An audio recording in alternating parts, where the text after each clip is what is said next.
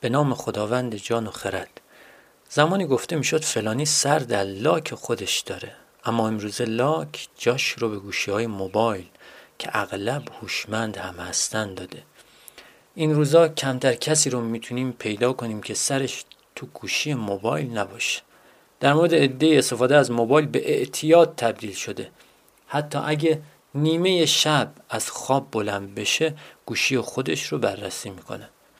برخی از کارشناسان این مسئله رو نوعی ناامنی روانی می‌دونن.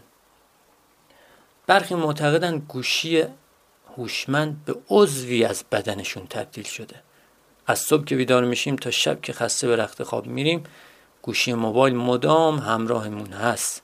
نیمه های شب ناخداگاه کلید قفل گوشی رو فشار میدیم مبادا پیامی رو نخونده باشیم. صبح وقتی که قبل از بیداری کامل اول دنبال گوشی زیر بالش کنار تخت خواب میگردیم. قبل از خروج از خونه اولین چیزی که برمیداری گوشی موبایل گاهی فراموش می‌کنی جلو آینه بیستی و ظاهرت رو منظم کنی. شاید موقع بیدار شدن تا خروج از خونه زمان زیادی طول نکشه اما بیشتر از اینکه حواسمون به خوردن صبحانه و جمعآوری وسایل مورد نیازمون باشه مدام گوشی موبایل رو چک می‌کنیم.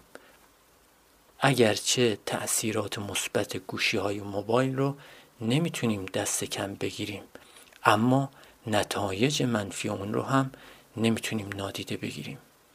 عزیزان با ورود تکنولوژی و وسایل ارتباط جمعی در خانواده ها ارزش های اجتماعی تحت تأثیر قرار گرفته موجب شده تا شاهد تغییراتی در رفتار و گفتمان خودمون و نسل جوان بشیم.